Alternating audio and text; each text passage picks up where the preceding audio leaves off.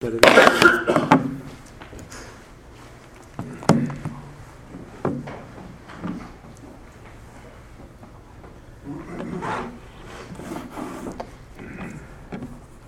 Good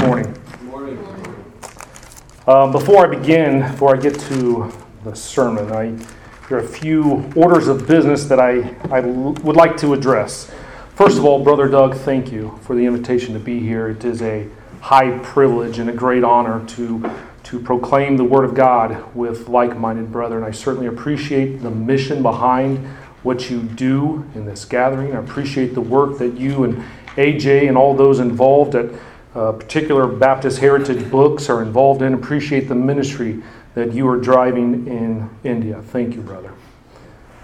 Um, it's good to be amongst the like minded. I can tell you, as a church planner in southern Indiana, in Scottsburg, um, as a Reformed Baptist, we felt like we were on an island. So it is good to gather in Indianapolis and to see that within the state there are other Reformed Baptists out there. I do, before I begin, want to recommend to you three works that were tremendously helpful to me, that I do continually find tremendously helpful with regards to the study of our great confession. The first is a modern exposition of the 1689 by Dr. Sam Waldron. I believe that's the fifth edition. I'm not sure if there's a more recent edition. This one just came out. It is Rob Ventura as its general editor. It is a new exposition of the London Baptist Confession of Faith. And this, of course, is by Dr. James Renihan to the judicious and impartial reader. It is a two volume set, the first volume being on the first London Baptist Confession of Faith. They are highly recommended to you if you want to study a bit more of this beloved confession. Thirdly, as we gather to study this confession, I have a loving, gentle, yet bold admonition for us. Because I feel that the tendency is when we gather to do something like this, or we go to a conference, just because we are gathering in fellowship on a day that is not the Lord's day, it's not Sunday, this isn't our local home church just because of that, we may enter into this place casually. So I'm just going to challenge you lovingly to examine yourself and how you walked through those doors this morning. Did you walk through those doors this morning with the same reverence, with the same awe, with the same fear and trepidation, with the same trembling that you walk into those doors of your local home church on the Lord's day. And if you didn't, I want us to examine as to why that may be the case. Why are we here?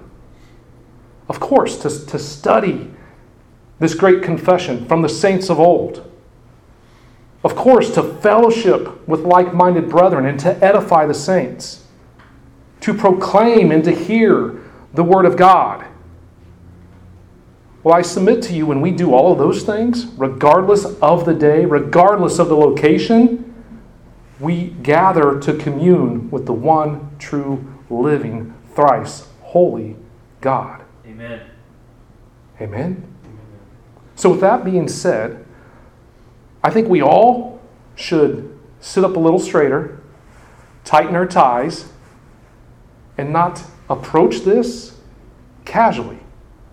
Because there's nothing casual about coming into the presence of the thrice holy God. When you cross that threshold, you cross from the secular into the sacred. You crossed from the common into the uncommon.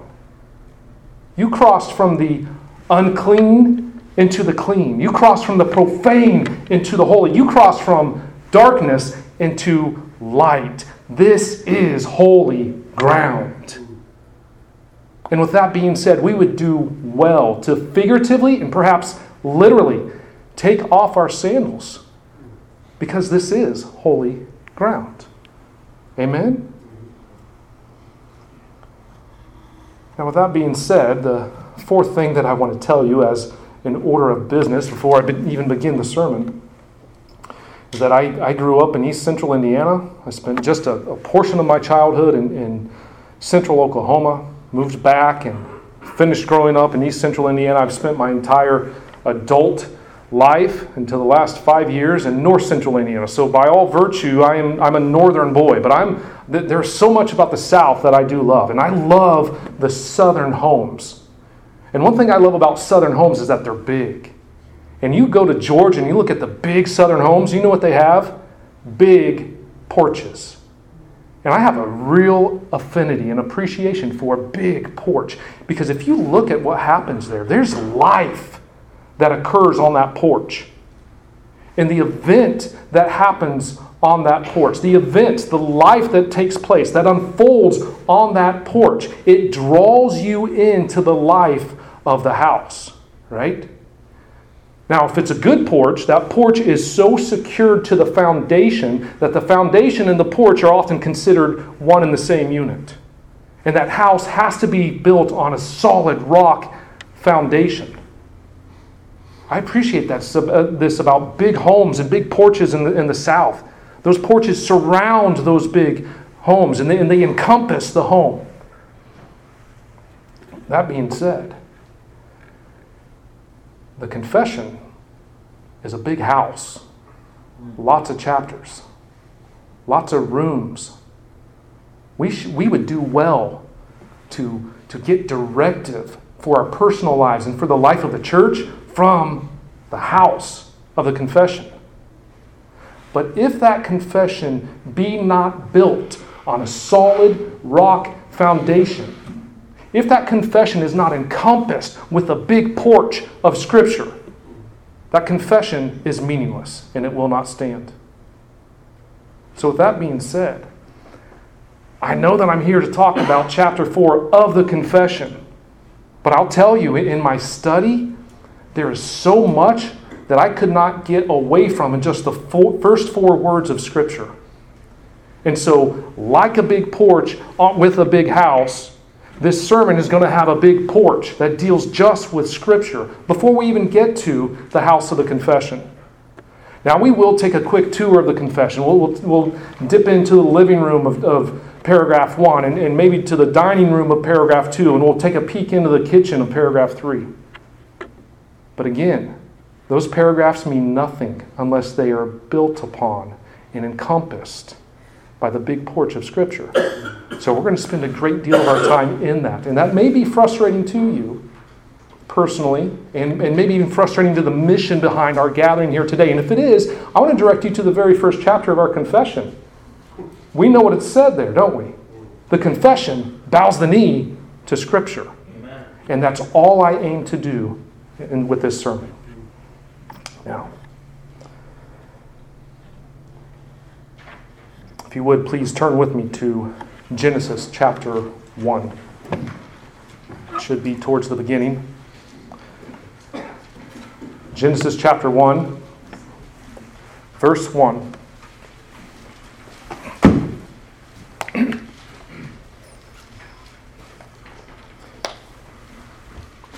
I want you to go back with me to the very beginning. I want you to go back with me to the very first words as they appear in Scripture in Genesis 1 1. Are you there? I'm going to start reading. And when I stop reading, I want you to think in your mind, or even audibly say, if you feel so compelled, the very next word. Okay? So you're going to fill in the blank with the very next word. Are you ready? In the beginning, God. God. God. In the beginning, God. Have you ever really stopped to think, and I mean really, really think about just the ramifications of that? In the beginning, God. How many times have you read Genesis 1 1? 10, 50, 70, 100 times? Have you read it a thousand times? Of all the times that you've read Genesis 1 1, how many of those times have you ever read the first four words of Scripture and then come to a screeching halt at that word, God? Have you ever done that? Have you ever read that verse that way? I would imagine that nearly every single one of us in here, as we've read Genesis 1 1, nearly every single time that we've read it, we've read it something like this In the beginning, God created the heavens and the earth, or something very similar to that, right? Isn't that the way we read Genesis 1 1? I want you to think about this. This is very important. It, it may seem like you may be thinking already, okay, yeah, we get it, move on. But listen, this is the very first four words in Scripture. This is very important. And if you're like me, you believe that the Word of God is inspired. Amen? And if you're like me, you not only believe that, but you believe that every single word of the Word of God is inspired. And I believe that the very first words of the Bible were carefully God breathed for a very specific purpose, and that purpose is this to teach us something about God. Just in those very first four words. To teach us something about who God is. So I'm going to ask you to hang with me while I labor to make this point. Again, big porch, big house. How many times have you ever read those very first four words in all of Scripture and come to that word God and then stopped to have a Selah moment at the word God? A Selah moment? A Selah moment? What's this guy talking about? Some of you are like, get this guy out from behind the pulpit. A Selah, yes, a Selah moment. Amen. You know that word Selah that is written so often in the Psalms, and oftentimes we read that word and we're not really quite sure what we're supposed to do with it or even what it really means. And so we just say the word and we immediately go on to the very next verse. Right? That's the word I'm talking about. Selah. Do you know what it means? It's thought to mean a, a couple of things.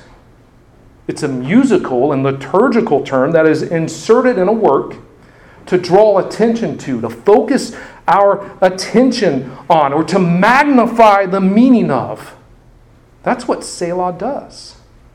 It calls for an audience to stop and intently consider the significance of what has just been said. The word Selah is a verb, it's not a noun. It, it calls for action, it commands.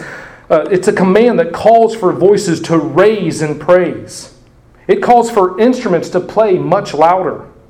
It is a literary accentuation to emphasize. It's a musical crescendo to heighten the senses. It is the peak of the mountain that has been climbed, and there upon that peak, your climb comes to a screeching halt as you take a moment to, to pause and, and to look upon the ground that has been, just been covered, that you might fully appreciate the great heights you have just ascended. That is what it means to Selah. And most of the times, brothers, sisters, be honest. When you read that word in the psalm, we just blow right past it. As if it we're not even there. And we do not do what it instructs us to do. Have you been guilty of that? So let me ask you when you read the Psalms and you come across that word Selah, do you, do you take the time to stop and think about what you just read, or do you immediately move on to the next verse for the sake of time? Brothers, do we or do we not believe that this word and every single word is inspired? Because if we do believe that this word and every single word is indeed inspired, do you know what we will do when we see that word Selah? We will Selah. We'll come to a screeching halt. We will stop. We will pause. We will take a moment to stand upon a great mountain peak, a great Everest of biblical truth, to consider and appreciate the significance of what we just read. Are you with me? This is what it means to say Selah. This is what I refer to when I speak of a Selah moment. And so, what I'm suggesting to you is this that we have such awe and reverence and trembling and trepidation and fear for God that when we in our study see that word God, we will in that fear of God, have a Selah moment, even if Selah is not written there. He demands that type of reaction. So let me ask you how many times out of the tens, hundreds, or thousands of times that you have read Genesis 1 1, have you ever read the very first four words of the Bible and had a Selah moment when you come to the word God? I'm going to guess the number of times you've done that for most of us, if not for all of us, is exactly zero. Right? This is how we should read Genesis 1. If we study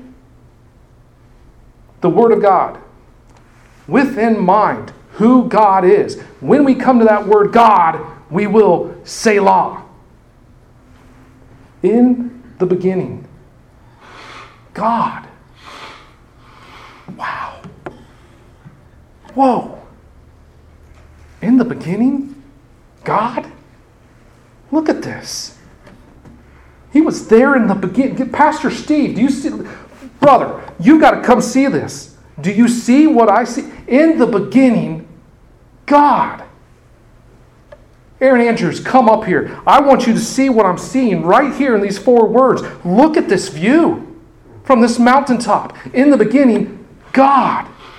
The heights they're breathtaking. The glory, they are awesome. The grace of God to bring me up to the heights of this mountain peak so that I may see what He has to show me right here in the very first four words of Scripture. How wonderful, how marvelous, how amazing. In the beginning, God, Selah.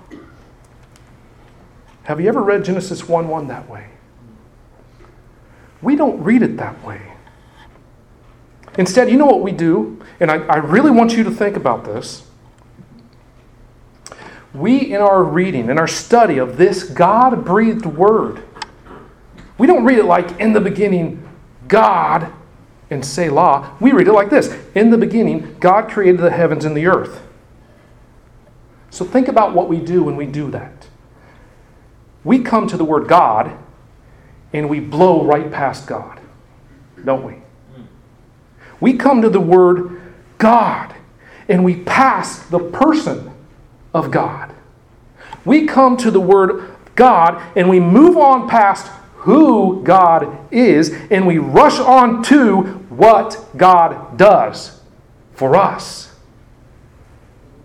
Think about that. Brethren, let us be careful let us be very careful students of the Word of God. Let us be good workmen of the Word. Let us take our time to capture all that the Lord has for us in His Word so that we can fully appreciate the, how the confession applies His Word to our lives and to the life of the church. Let us stop to enjoy and revel in the big life of the big porch of Scripture so that we can more fully appreciate the life lived in the house of the confession. Amen? Because how we study, listen to this, how we study the Word of God is indicative of what we think of God. And if we're willing in our study of the Word of God to blow right past the person of God, if we're willing in our study to blow right past who God is so that we can hurry up and get to what God does for us, then we might just be no better than those of the prosperity gospel who love God for what they can get, get out of God rather than loving God for who God is. Do you hear me?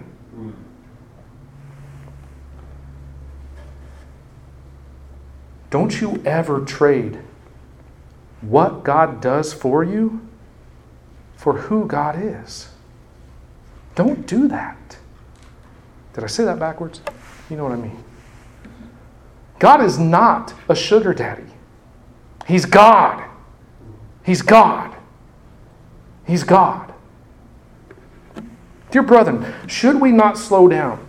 Should we not slow down, especially in our study of the Word, so that we don't blow right past who God is? Let me lovingly admonish us all, brothers, myself included, to slow down in our study of the Word so that we can have a Selah moment the next time we read Genesis 1 1 or any verse for that matter where God is written. When we see God in the text, let us slow down so that we can stand in awe upon the great Everest of the biblical truth of the person of God. Let us come to a screeching halt. Let us stop. Let us pause for a moment and consider and appreciate the great heights we have just ascended in the text, which teaches us who God is. Because if we do this, if we take the time to Selah, we will see so much about who God is right here in the very first four words of sacred Scripture. Look at it. Genesis 1 1, look at it. In the beginning, God. Selah. I'm going to humbly ask you to stand at attention as we read this God breathed word. We're going to read Genesis chapter 1, verse 1. And then we're going to read Genesis chapter 1, verse 31. And as you make your way to your feet, I want to remind you that what you hold, what we read, what we hear, what we proclaim is the inspired, inerrant, immutable, infallible, imperishable, the perspicuous, the authoritative and sufficient, God breathed Word of God. Again, we're going to read Genesis 1 1 and then Genesis 1 31. Hear the word of the Lord, where it is written. In the beginning, God created the heavens and the earth. Verse 31 God saw all that he had made, and behold, it was very good. The grass withers and the flowers fade, but the word of the Lord stands forever. Let me pray for us. Heavenly Father, we ask that in our time together, as we've made our way through the front porch and we are drawn further into the house, that you help us through your Spirit to handle your word rightly, that we are careful students of the word, that we take our time with it to proclaim it, that we are edified by it, that Christ is exalted and you are glorified in it. We ask that you do these things for our good and for your glory. It's in Jesus' name we pray. Amen. You may be seated. Now, I want to immediately draw your attention back to the text. Genesis 1 1. In the beginning, God. Selah. Amen? Let us pause right there because if we are workmen of the Word of God, we will see a lesson in theology proper in these four words. Now, by no means am I claiming we are able to get everything we need to know about God in these first four words. That's not what I'm saying. What I'm saying is if we don't slow down, there is so much here that we are taught in these four words that we will miss. So let us be careful, workmen of the word. In the beginning, God. That means that before the beginning, before there was anything, before there was anyone, there was God. And the ramification of that truth is this that there is God, and then there's everything else. Mm-hmm. That there is God, and then there is everyone else. That means that God is totally other than, that He is holy. Holiness doesn't only mean what we're taught elsewhere in Scripture that he's without spot, he's without stain, he's without wrinkle or blemish. He is holy, he is all those things. Holiness doesn't only mean that he is moral perfection.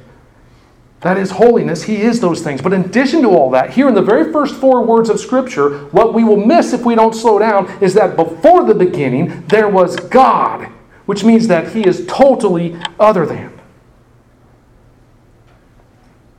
Wow the glory. But, beloved, he's not only that. We also see in the first four words of the Bible that God is triune. When you look at that Hebrew word Elohim, that is the plural form of a singular form of the word God. We see a triune God in that word Elohim. In the beginning, God. God the Father, God the Son, and God the Holy Spirit. Now, of course, we have to heed to Calvin's warning to, to not uh, misrepresent this word and, and, think that the Holy Spirit will send or proceed from Himself, because we know He's there in verse 2. As our brother said, the Holy Spirit proceeds from the Father, the Holy Spirit proceeds from the Son. But here in this word Elohim, we see that there's God who's a plurality of person in one God. He's triune. In the beginning, God. Wow. Elohim is used almost every single time in every single verse of this scripture. I, I, think it's, it's 32 or 33 times in 32 verses. You'd have to go back and count. But the message is constant there that God is the one true, living, triune, creator God. In verse 5, we see the first person singular personal pronoun he. That tells us that God is one. In verse 26, we see the first person plural personal pronouns of us and our. That tells us that God is a plurality of persons. We see the triune God in the first four words of sacred scripture. In the beginning, God. Totally other than. And triune. The one true, living, triune creator, God. Wow. Selah. He's not only that, He's also eternal we see the eternality of God in that word God in the first four words of sacred scripture. Why? Because in the beginning, God. That means that before there was a beginning, there was God. That means He is outside of time. He is the Alpha and the Omega. He is the beginning and the end. He is who was, who is, and is to come. Come soon, Lord Jesus. The Father is referred to as the Ancient of Days. In that attribute that distinguishes him as the Ancient of Days is an attribute shared by both the Father and the, the Son and the Spirit. Wow. The eternality of God. In the first four words, He's also self sufficient. What was there before the beginning? God and nothing else. We refer to this as the aseity of God. Ah, meaning from, and se, meaning self. He needs nothing. There was a popular song from a popular group I dare not say the name of several years ago, and a line in that song said something to this effect You didn't want heaven without us. As if God needed us before he wanted heaven. God needs nothing we see the aseity of God in the first four words of sacred scripture. Wow! Selah. Have you thought about all this when you've read the first four words of scripture, or do you blow right past who God is? Inherent in God's triune nature, we see that God is relational. God the Father loves God the Son and he loves God the Spirit. God the Son loves God the Father and God the Spirit. And God the Spirit loves God the Father and God the Son. There's a relational aspect of God. And what's more, he actually condescends to have relationship with those whom he has created. He doesn't have to do that. He's not obligated to do that. He does that because he's a God of relation. And we see this implied in the first four words as we continue reading in the verses that follow. What else can we draw from this word God if we're careful students of our Bible, if we're good workmen of the word, if we will have a Selah moment and pay to God the reverence and the fear and the trembling that he so rightly deserves, and we stop to consider what has just been said about God? What we will see is that he's also omnipotent. We read in the beginning God, and you and I look around and we see all sorts of creation. And that means that God had the power to create. He had all power. He had no help in creation. It was Him. That is the same God who rose Christ from the dead. That is the same God who gives the Holy Spirit in you as a seal and guarantee that you would will and act according to His good purpose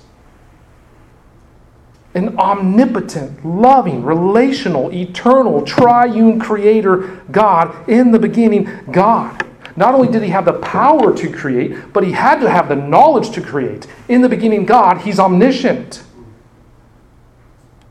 There was a plan to create. He had the knowledge to create, and then he exercises the wisdom to apply that knowledge with his sovereign hand and his providential hand that he works out in his creation. God creates, God is a God of order, and he created creation in a very orderly fashion. He created his creation with a directive and instruction in ordering its steps in operation. God is omnipotent and he's omni, uh, omniscient. He's also omnipresent. He was there in the beginning. We read elsewhere in Scripture, we know that uh, the psalmist writes that if he makes his bed in Sheol, that he is there. We know that we live and move and have our being in him. In the beginning, God. And by virtue of him being the creator,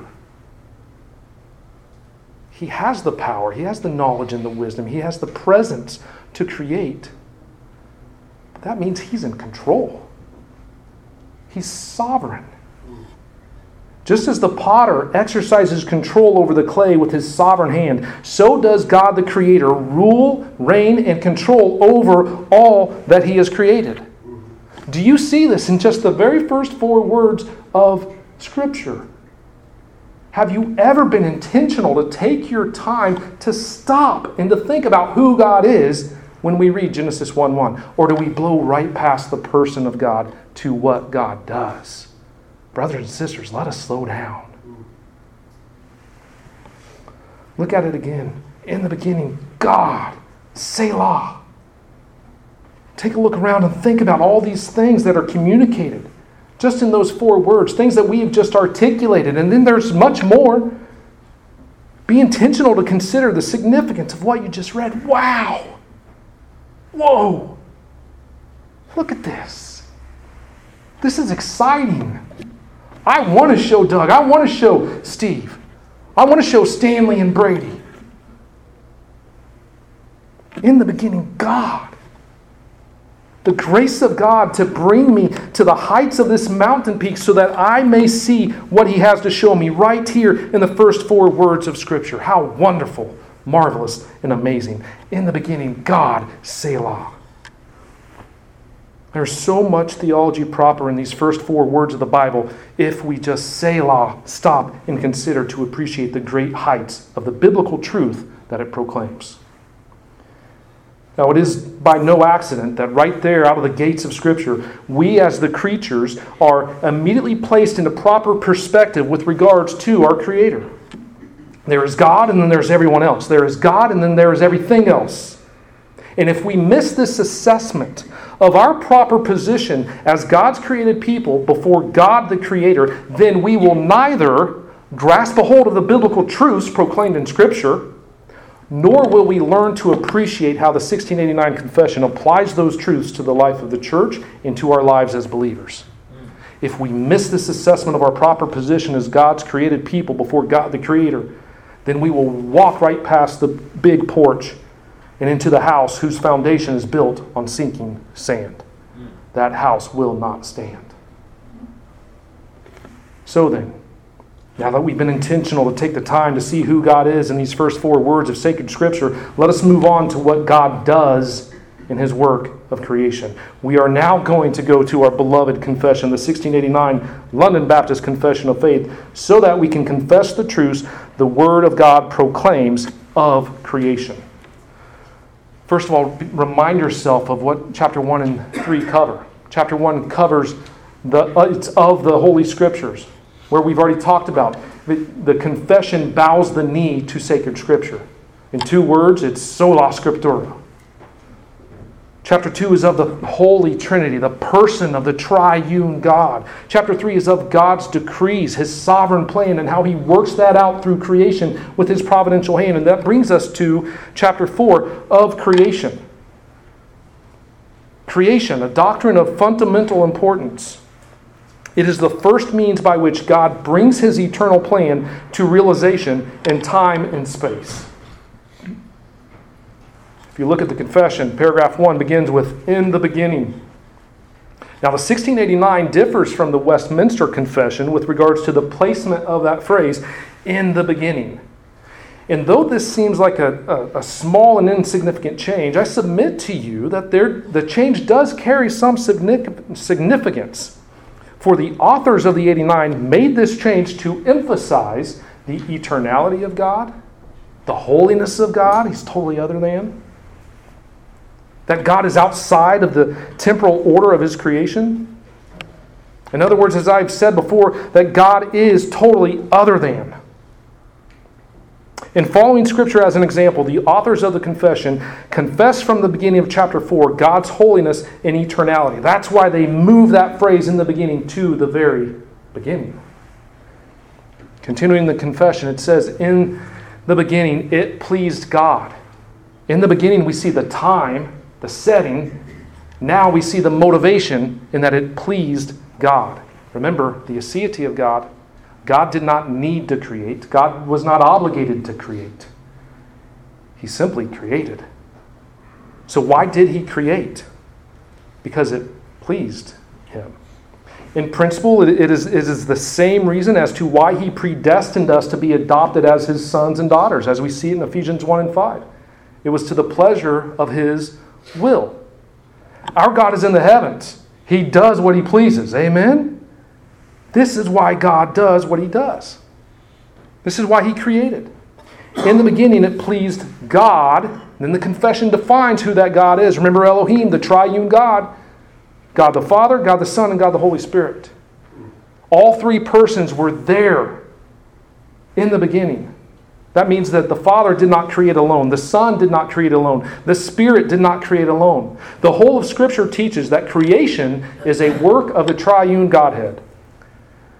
Now, to help qualify that truth, when we speak of the triune work of creation, we speak of a, a, term called appropriations. Appropriations is the theological term we use to describe that certain work of creation is appropriated to a particular person within the, the Trinity.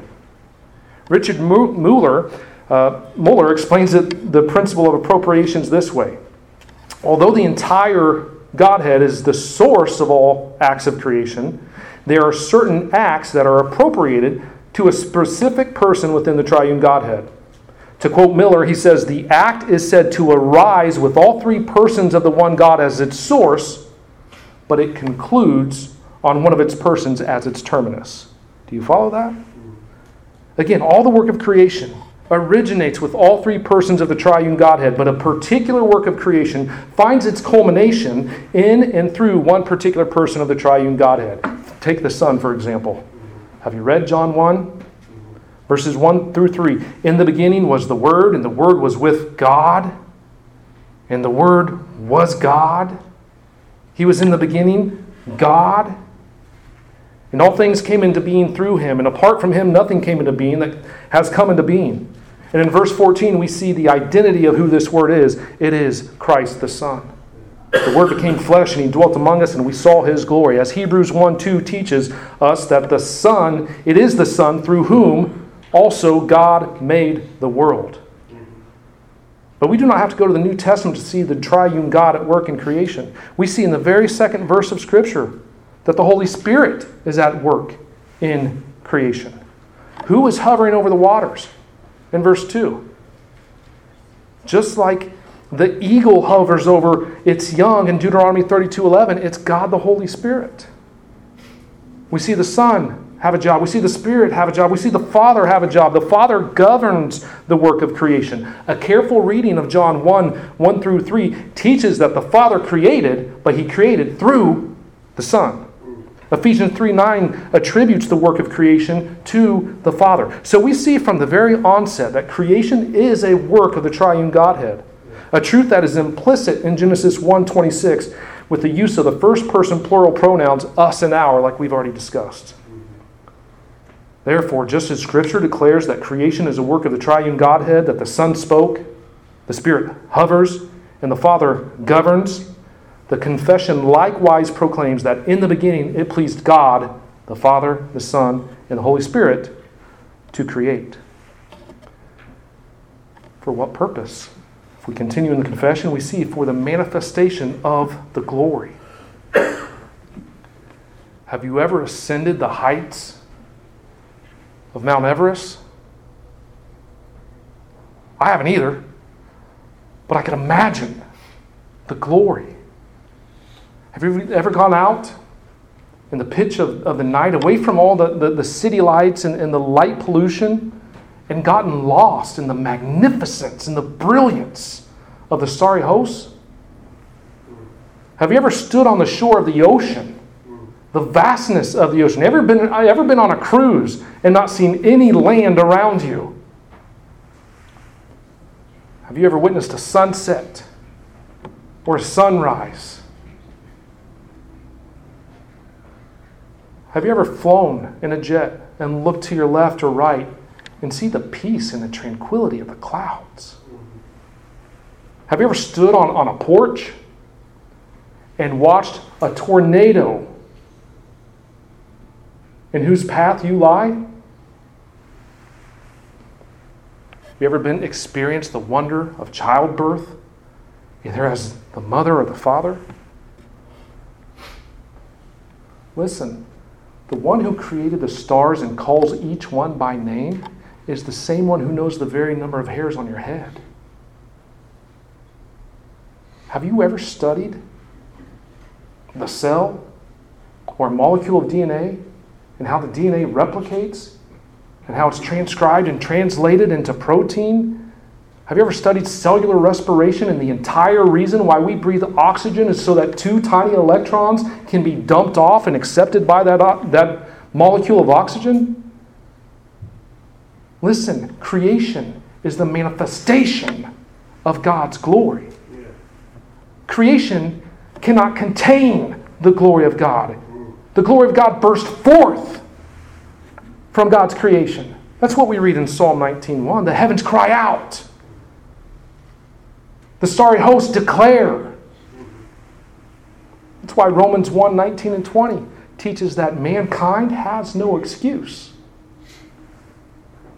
It's as if Romans 11 through 30, uh, Romans 11 36 is true that for him and through him and to him are all things. To God be the glory forever. Amen. The purpose of God's creation is that He would manifest His glory the glory of His eternal power, His wisdom, and His goodness. Think of appropriations again. The eternal power of God's glory. It speaks of the Father, the first person of the triune Godhead, the one who is seated in power in the throne of majesty in heaven, the omnipotence of God, by which God creates Power so magnificent that there was no physical strain. Do you think of, have you ever thought about that? God didn't, it didn't cost God any energy to create. There was no blood, there was no sweat, there was no tears, there was no strain of hands, there was no labor. This is the power of God, the eternal glory of His power. It's the power of God the Father that is the fourth force with which is accomplished that which the Son speaks into creation with the wisdom of His Word. We see the eternal glory of God's power. We see the eternal glory of God's wisdom. This speaks of the Son, the second person of the triune Godhead, the one who creates by simply speaking. He speaks creation into being with the driving force of the eternal glory of the power of the Father. He speaks creation into being. He speaks with wisdom, giving his creation a directive in order unto how it is to form, and then how it is to exist, and then how it is to operate. The earth hangs by nothing simply because God told it to. Job 26 7. Think about the earth and the wisdom in God's creation. If the earth were any closer to the sun, what would happen? We'd burn. If the earth were any further away from the sun, what would happen? We'd freeze. If the earth were not tilted on an average of 23 and a half degrees, the seasons as we know them would drastically be different and perhaps life would not be sustainable. There's a season for everything under the sun. This is the glory of God's wisdom. And his creation is the manifestation of his eternal glory of his wisdom. Psalm 33 6 says, By the word of the Lord the heavens were made, their starry host by the breath of his mouth. Three verses later, it is written, He spoke and it came to be. He commanded and it stood firm. Hebrews 1 3 says he wasn't finished after he created, because after he created, he still upholds all things by the power of his word. This is the eternal glory of the wisdom of God that is manifest in his creation. The eternal glory of God's goodness that speaks of the Spirit, the helper, the paraclete, the parakletos. God is good and he does good. Psalm 119, 68. God is the source and fountain of all that is good. In Genesis 1:31 after God completed all of his creation, he said, "Behold, it is very good." And you know why it's good? Because God said it was good. The Holy Spirit communicates to us to some degree what the goodness of the garden was like, not to the full extent, but to some measure we get to experience the glory of God's perfect creation. The one who is at work in us to willing to act according to his good purpose. This is the Holy Spirit. What grace, what mercy, what goodness of God to give us this helper the one who is the seal and the guarantee of our inheritance. This is the eternal glory of God's goodness manifested in His creation. In all of this, God's eternal power, His wisdom, His glory, it's on display in His creation. This was His motivation to create, and out of that motivation, God created. In the beginning, it pleased God the Father, Son, and Holy Spirit for the manifestation of His eternal power, the for the manifestation of the glory of his eternal power, wisdom, and goodness to create or make the world and all things herein, whether visible or invisible, in the space of six days, and all very good. Now, mysteriously, there is a phrase that is not in the London Baptist Confession that is in the Westminster Confession. And that is the phrase ex nihilo, or create out of nothing. Right? Now, in, in Dr. Renihan was, was helpful in this, but he suggests perhaps the reason why the drafters of the 89 chose to take out this phrase, made out of nothing, is for their tenacity to be, to be technically accurate. Because there are many who affirm a, a, a two phase creation, where God first created matter out of nothing, so there's the ex nihilo, but everything else he created out of that created matter. Right? So think about how he created man out of dust. Right? And so this phrase, while it's not in the confession, I think it's not in the confession, as Dr. Renihan explains, simply to be a bit more technically accurate. But I will tell you that the drafters of the confession fully affirm that God created out of nothing. He also created the, the visible and the invisible. Now, that doesn't just mean the birds and the, and the, and the bees and the, the cells and the atoms of which they are comprised, right? We can see the, the birds, we can see the bees. With our naked eye, we can't see the cells, we can't see the atoms. All of that is created, but so are the angels, those spiritual ministers. All are created beings and bow the knee to the Creator. Even the devil, Lucifer, who comes as an angel of light, after his fall, he's the enemy. He's the prince of this world. He is the devil, but he's still the God's devil. Praise God. All of this was created in the space of six days. Old earth theories were vehemently refuted by most, if not all, reformers and framers of this confession. If you come across an old earther and they want to have this debate with you, just go to the scripture. Because the day is defined by morning and evening, the first day. Moving on to paragraph two. After God made all other creatures he created man, male and female, with reasonable and immortal souls, rendering, rendering them fit unto life to God for which they were created, being made after the image of God, in knowledge, righteousness, and true holiness, having the law of God written in their hearts, and power to fulfill it, yet under a possibility of transgressing, being left to the liberty of their own will, which was subject to change. After God has made all creatures, he created man. Notice the order there. He saves the best for last. Man is the, the crown jewel of God's creation. Creation culminates in man. It is to man, not the lion, that the position of vice regent over creation is given. Man was given dominion, not the lion. Man is placed in God's paradise of creation, and man is told to rule and to reign over it and subdue the creation. The crown jewel of God's creation is man. And how did he make them? Male and female. Now, there was a time, even in my life, that I would just read this and be like, okay, let's move on. But in 2023, we, we just can't do that anymore, can we?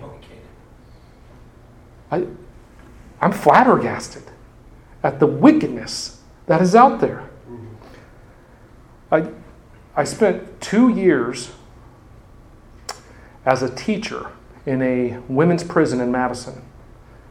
I was contracted by the, the state of Indiana to, to go in and to teach these women science and math, reading, writing, and social studies so that they could sit, study, take, and hopefully pass and earn their high school equivalency.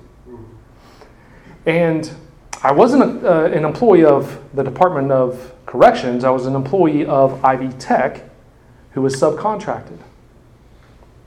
Ivy Tech sent email after email after email about pronouns and how we are to affirm someone's self proclaimed pronouns. Have you seen this list of pronouns? Z, Z E. What does that mean? H I R. Here? What does that mean? What is this? The, there's a list of 10 or 12 of them. It's insane. You know as well as I do, out there in that culture, even amongst some circles in, our, in American churchianity, this pronoun affirming trend is rampant. So today, I want to declare to you my pronouns from this pulpit. Are you ready? My pronouns are he, him, his. He chose me in him before the foundation of the world to be holy and blameless in his sight. These are my pronouns he, him, and his. For God so loved the world that he gave his only Son, that whosoever would believe in him would not perish, but have everlasting life. These are my pronouns he, him, and his. I am not my own but I belong to Him. He purchased me with His own righteous blood. These are my pronouns, and I want you to know I'm very comfortable with my identity as portrayed in those pronouns. I want you to know that this identity, as communicated in these pronouns, are my only comfort in life and in death, that I am not my own, but I belong with body and soul, both in life and in death, to my faithful Savior, Jesus Christ. He has fully paid for all my sins with His precious blood, and He has set me free from all the power of the devil. He also preserves me in such a way that without the will of my heavenly Father, not a hair can fall from my head. Indeed, all things must work together for my salvation. Therefore, by His Holy Spirit, He also assures me of eternal life and makes me heartily willing and ready from now on to live for Him. These are my pronouns. This is my identity. God created them, male and female. End of story.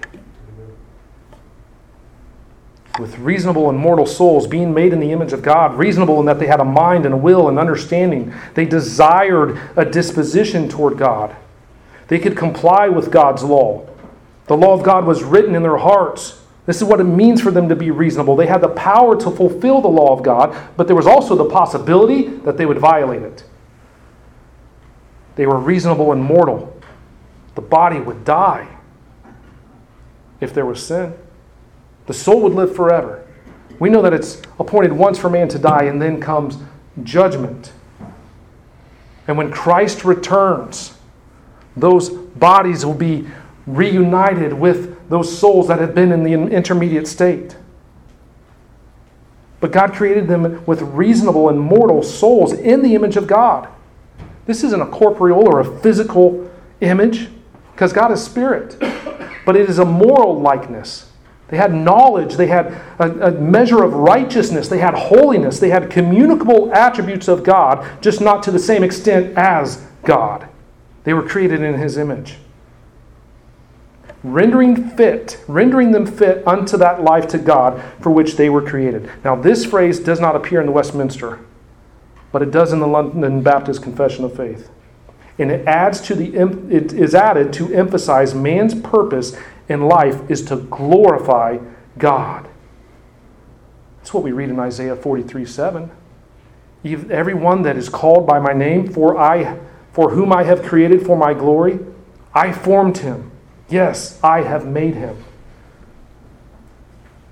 This is the reason God made man with a reasonable and immortal soul in the image of God, with knowledge and righteousness and holiness, with the mind and a will and understanding and a desire and a disposition to satisfy and obey God, that they would live all of life to the glory of God. Now that takes us to paragraph three. Besides the law written in their hearts, they received a command not to eat of the tree of knowledge of good and evil which while they kept, they were happy in their communion with God and had dominion over the creatures. Now, that content is in the Westminster, but it's in the second paragraph of the Westminster. So here we see a third difference between the Westminster and the London Baptist Confession of Faith.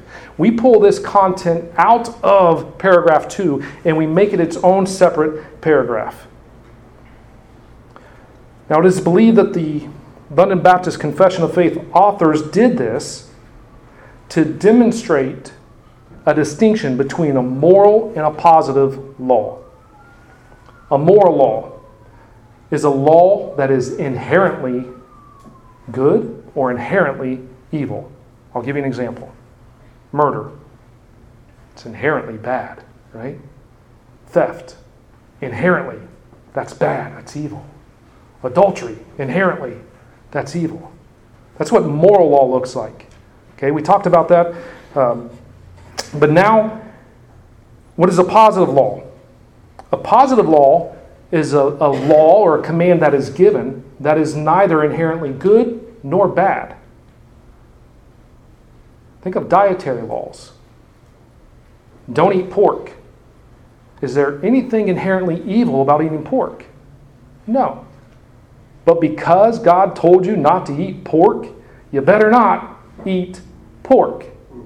Because God said don't do it, it becomes evil. Or if God says to do it, it becomes good. This is a positive law. And this was the reason why the drafters of the confession pulled out this content out of the second paragraph and made its own standalone paragraph.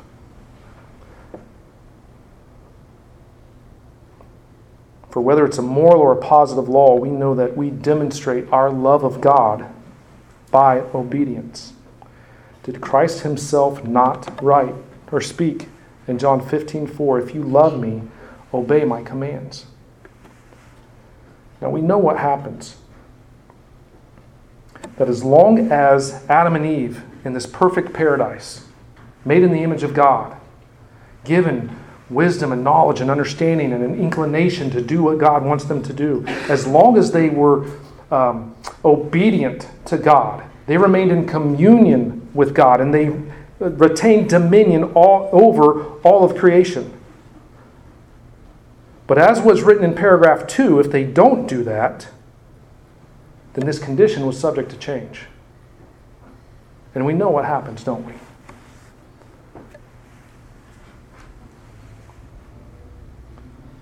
Go back to the very beginning. In the beginning, God. Totally other than. Our proper position with regards to God obligates our obedience to Him. The fact that God is totally other than, that He is holy, holy, holy, means He can have nothing to do with sin.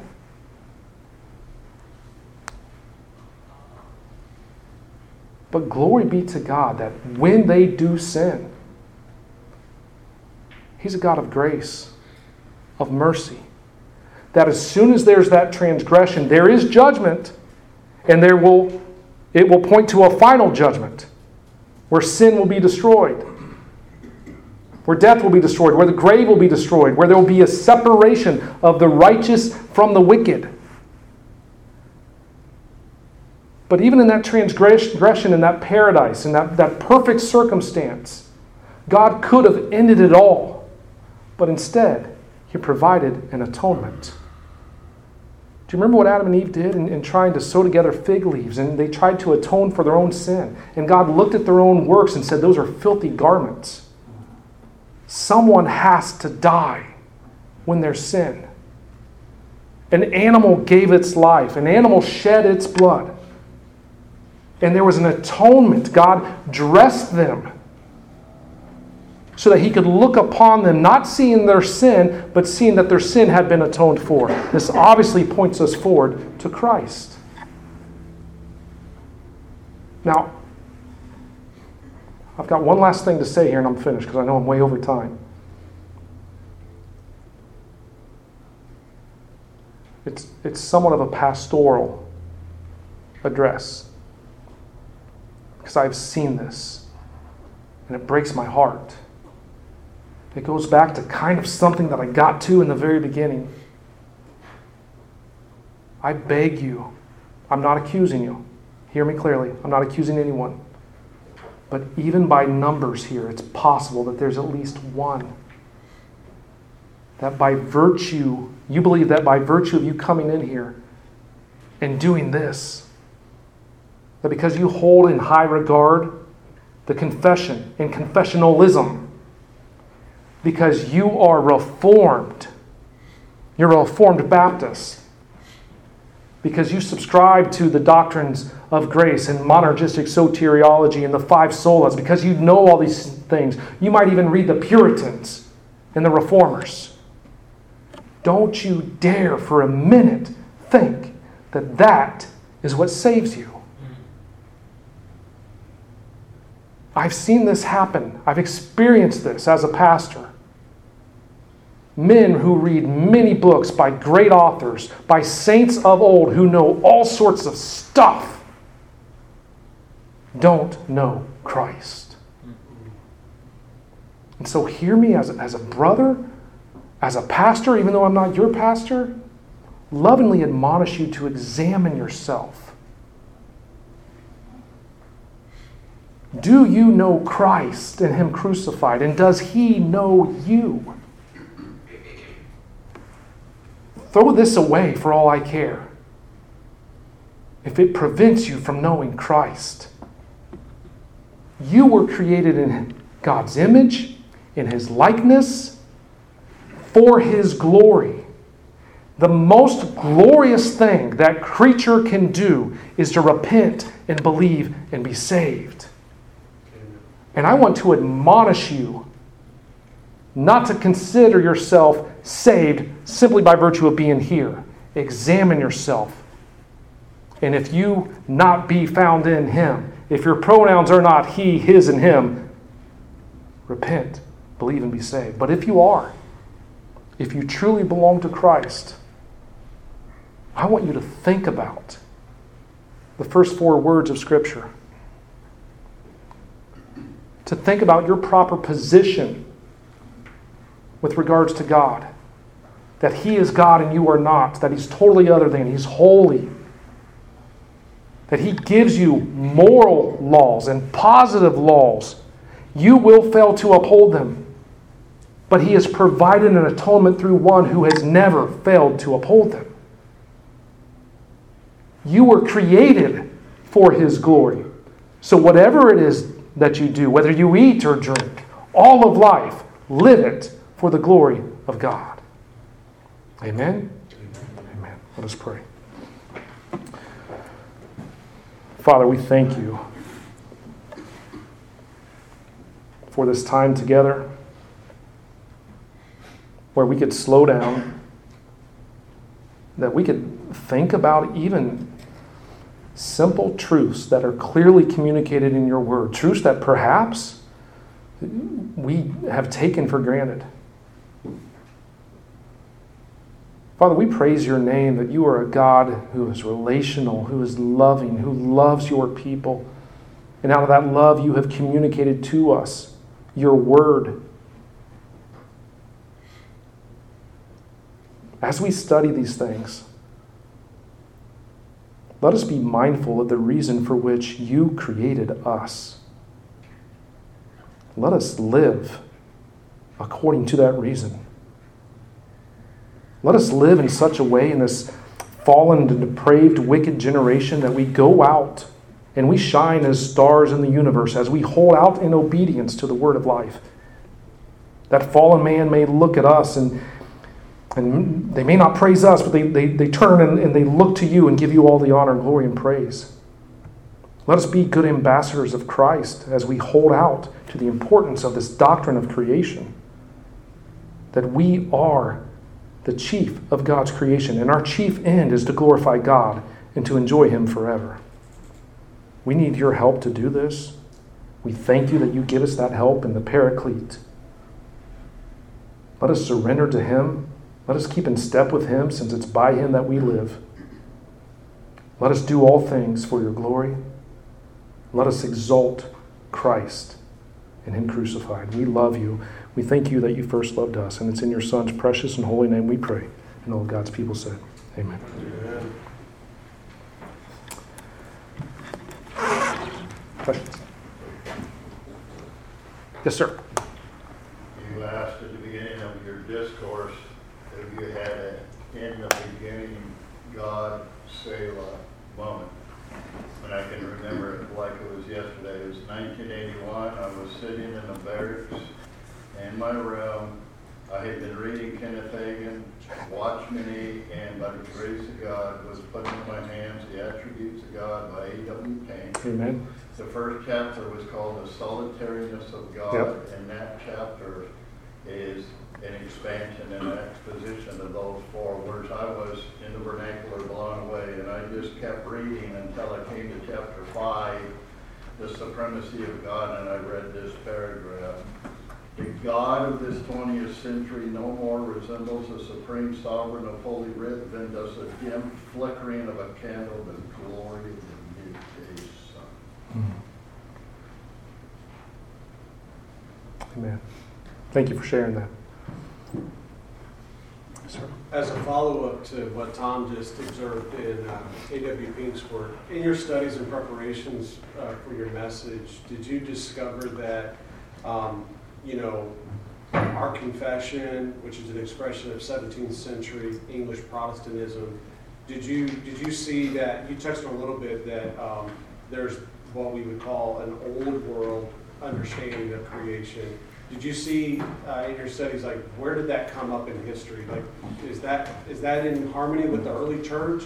And it's obviously not in this expression of 17th century Protestantism. Uh, did, you, did you see that? I mean, where did that come from? Yeah, so it's pretty relatively modern, I think, right? It, it is, um, and I, I forget, brother, exactly where it is. I, I know Renihan discusses that a bit. I could probably find it uh, if given the time. But are you talking about the old Earth theorists? Is that what? Yeah, yeah. Where did it pop up in history? Yeah, I, I could probably find it in time, but I don't remember off the top of my head. What I do know is that he was vehement um, about articulating that none of the drafters of the confession, the reformers, or any such men um, subscribed to that old earth. In fact, there was one, who was, was it Keach? I may have read.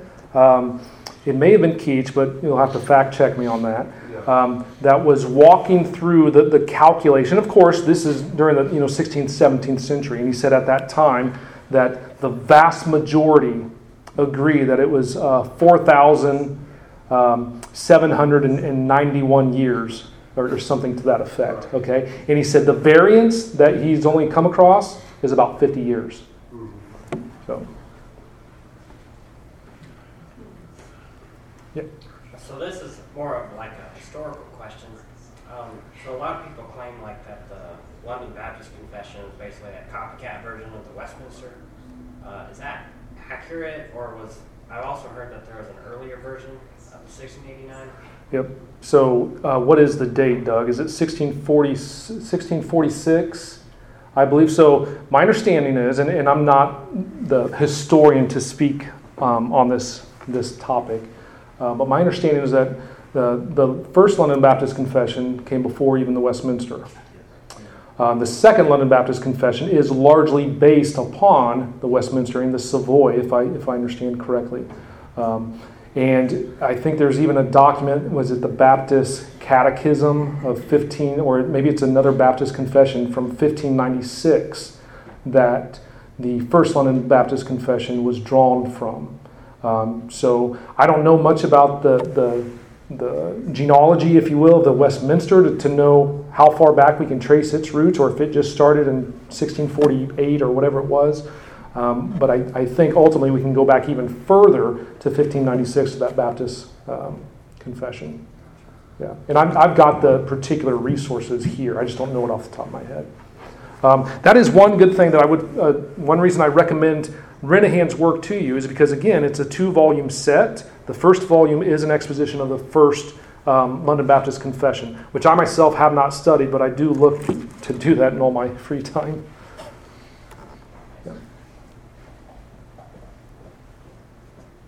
Anybody else? Thank you.